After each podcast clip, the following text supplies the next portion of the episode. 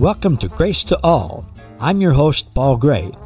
You've probably used the word grace, sang Amazing Grace, or said grace at a meal. But did you know that God's grace is way better than we can even imagine? And that you and all people already have an abundant supply of God's unlimited, amazing grace? Today, we're going to hear the truth about God's amazing grace to all people. So, sit back, relax, and prepare to be inspired and awakened to the amazing treasures that you already possess. This is truth that you can handle.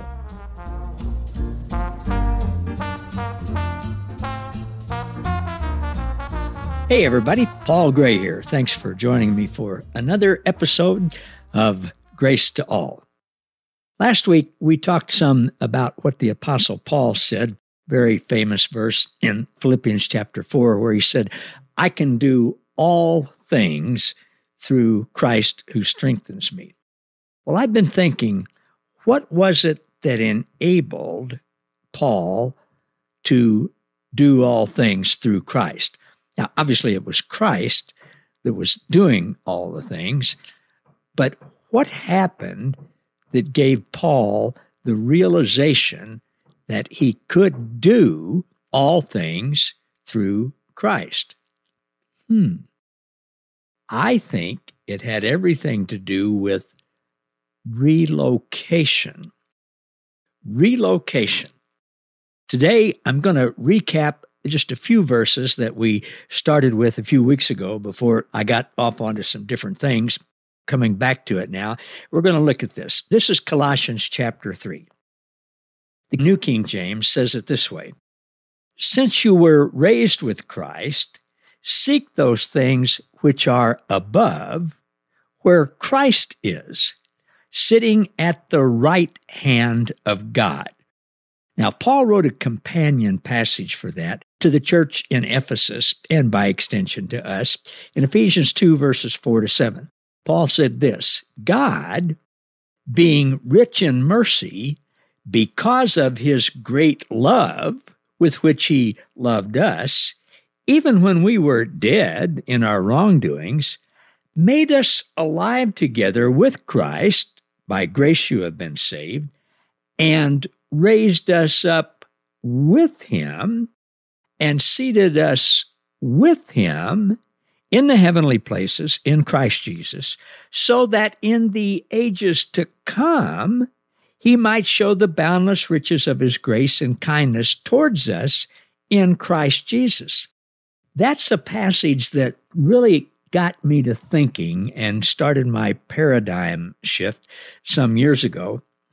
I was on staff. I was a worship minister and evangelism pastor at a church that believed much differently than I do today. And my pastor was really into scripture memory. And one of the chapters that he asked me to memorize was Ephesians 2. So I memorized it. And then I started asking questions. What does it mean we were raised up with Christ and past tense and seated with him in the heavenly places? What does that mean? You know, the answer that I got? Crickets. we don't know what that means. All right. I've got some things for us to think about today. This says, both Colossians 3 and Ephesians 2, that we were raised with Christ. When did that happen? Well, it happened at the cross, in Jesus' finished work at the cross. When Jesus died, we died with him. He raised from the dead, we were raised with him. He ascended, and we ascended with him. 2,000 years ago, we were raised with Christ and seated with Christ in the heavenly realms in the presence of God at the right hand of God. Now, where is that actually? I'm not giving you any depth to what I just said there. That's just the, the veneer. It's true, but that's just the veneer. Where actually is it that we have been raised to? Well, we've been raised to the heavenly places. Where are the heavenly places? See, the whole construct of religion, whatever religion it is, is based on separation. God is out there somewhere, whether it's the Jewish God, Yahweh, whether it's any other God of any other religion. God is out there somewhere. We are here. We are separated, and we have to try to do things to gain God's favor. That's not the gospel. The heavenly places is not somewhere out there, up there, where God is. The heavenly places are in us, in us. Christ in you, the hope of glory. The unseen realm that Paul talked about often. The kingdom of God, Jesus said to people who didn't believe in him, is in you. Heaven is in you.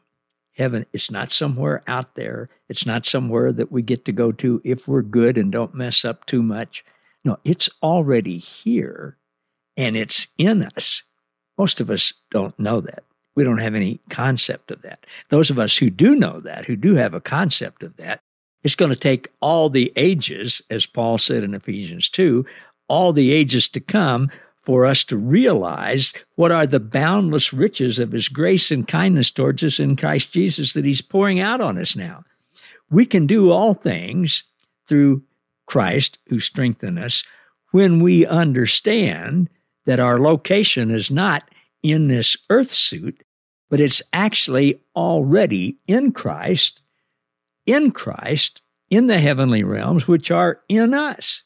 Now, what's God doing now that we're raised with Christ sitting next to God?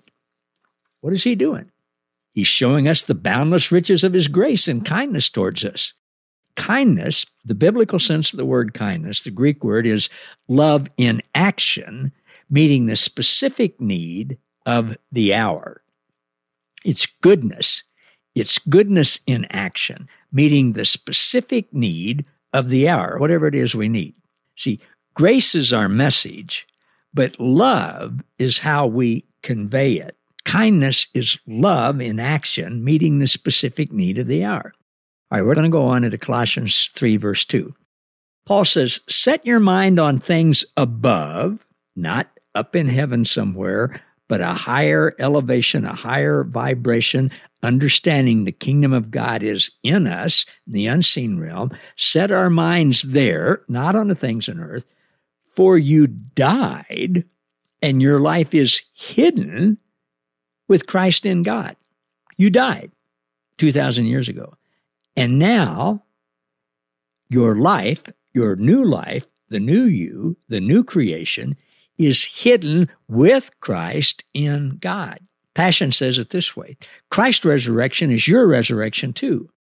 That is why we are to yearn for all that is above, for that's where Christ sits enthroned in the place of all power, honor, and authority. Where does Christ sit enthroned at the place of all power, honor, and authority? In you. You are the temple of God. The kingdom of God is in you. Christ is in you.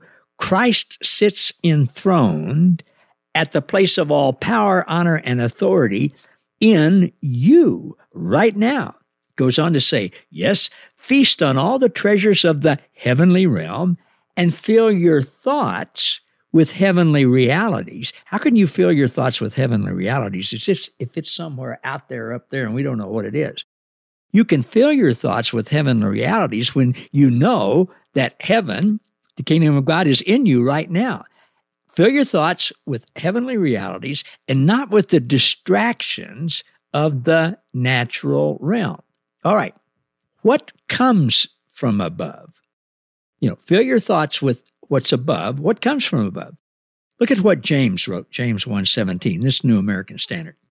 Every good thing given and every perfect gift is from above coming down from the Father of lights, with whom there is no variation or shifting shadow. Every good thing comes from God who is in you right now. The message says it this way Without exception, God's gifts are only good. Its perfection cannot be flawed. They come from above, where we originate from, proceeding like light rays from its source, the Father of lights, with whom there is no distortion or even a shadow of shifting to obstruct or interpret the light or any hint of a hidden agenda. The principle of a gift puts reward language out of business. The word anothen means from above. It does not mean born again, as we've been taught. It means born from above.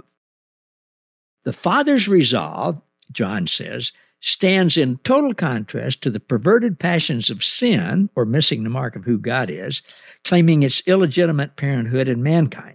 That's the better translation of John 3 3, which we say you must be born again. 1 John 1 5. You know this because I talk about it all the time. It's where I get the name of my course, Pure Light Walker. 1 John 1 5. This is the essence, John said, who knew Jesus better than anybody here on earth. He says, This is the essence of the life giving message we heard Jesus share, and it's still ringing in our ears. We now repeat his words to you God is pure light. You will never find even a trace of darkness in God. All right, pure light, all of heaven, everything that's in heaven is in you right now. Verse 3 Your crucifixion with Christ, Colossians 3, has severed the tie of this life, and now your true life is hidden away in God, in Christ. There's so much in that verse that, you know, well, we'll never explore it all. Your crucifixion with Christ, which Paul tells us very clearly happened at the cross, our crucifixion with Christ has severed our tie to this life, to the earthly realm, the earthly life. Yeah, we're still here, we're still in the world, but that's not our life. That's not where our life comes from. That's not what our life is. Now he says, Your true life is hidden away in God in Christ. Christ is your life. What does that mean? Christ is your life. See, when we live our life ourself, or at least we think it's ourself, it's not, we might ask Christ to help us fix something or do something or make something work or get us out of a jam. And if that's actually his idea to begin with, he'll do it, of course. If not, if that's just our thinking on our own, he might not do that. He might not help us with it. But he is with us and he will ultimately work out our poor choices for all good. But it'll be hard for us in the meantime. When Christ is your life, you do what he asks you to do and say, and he will do whatever it is he asks you to do and say as you, and you'll see and enjoy how good it is, and it'll be easy. You can do all things through Christ who strengthens you because the all things that you're doing are the things that Christ asks you to do and say, and Christ is in you and he is strengthening you and doing it as you. Whoa. Now, when we go back to the beginning of humankind, whether it was an actual person or this means mankind in general or whatever, doesn't make any difference. Adam thought God was mad at him, and Adam hid himself, as if you could hide from God. Adam hid himself. On the other hand, the other end of the spectrum, God hid. What, what did God hide? God hid you and me in Christ in Himself. God hid us there. That's where we are. Our life, according to your book, our life is hidden in God in Christ. He hid you in God, in Christ, Christ in you. That's where you are. You are hidden. Who are you hidden from? You're hidden from anyone and anything who wants to steal your identity and kill and destroy you, including yourself. Jesus said in John 10 10, the thief comes to steal, kill, and destroy. But he said, Not me. I come to give you abundant life, eternal life, the life of the ages.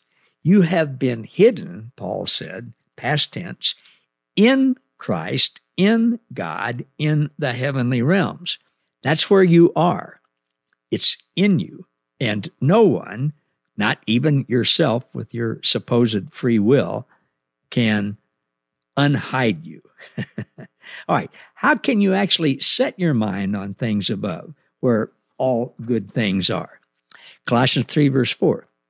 Paul says, the unveiling of Christ as defining our lives immediately implies that what is evident in Christ is equally mirrored in you.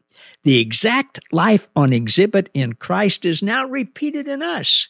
We are included in the same bliss and joined oneness with Him, just as His life reveals you, your life reveals Him.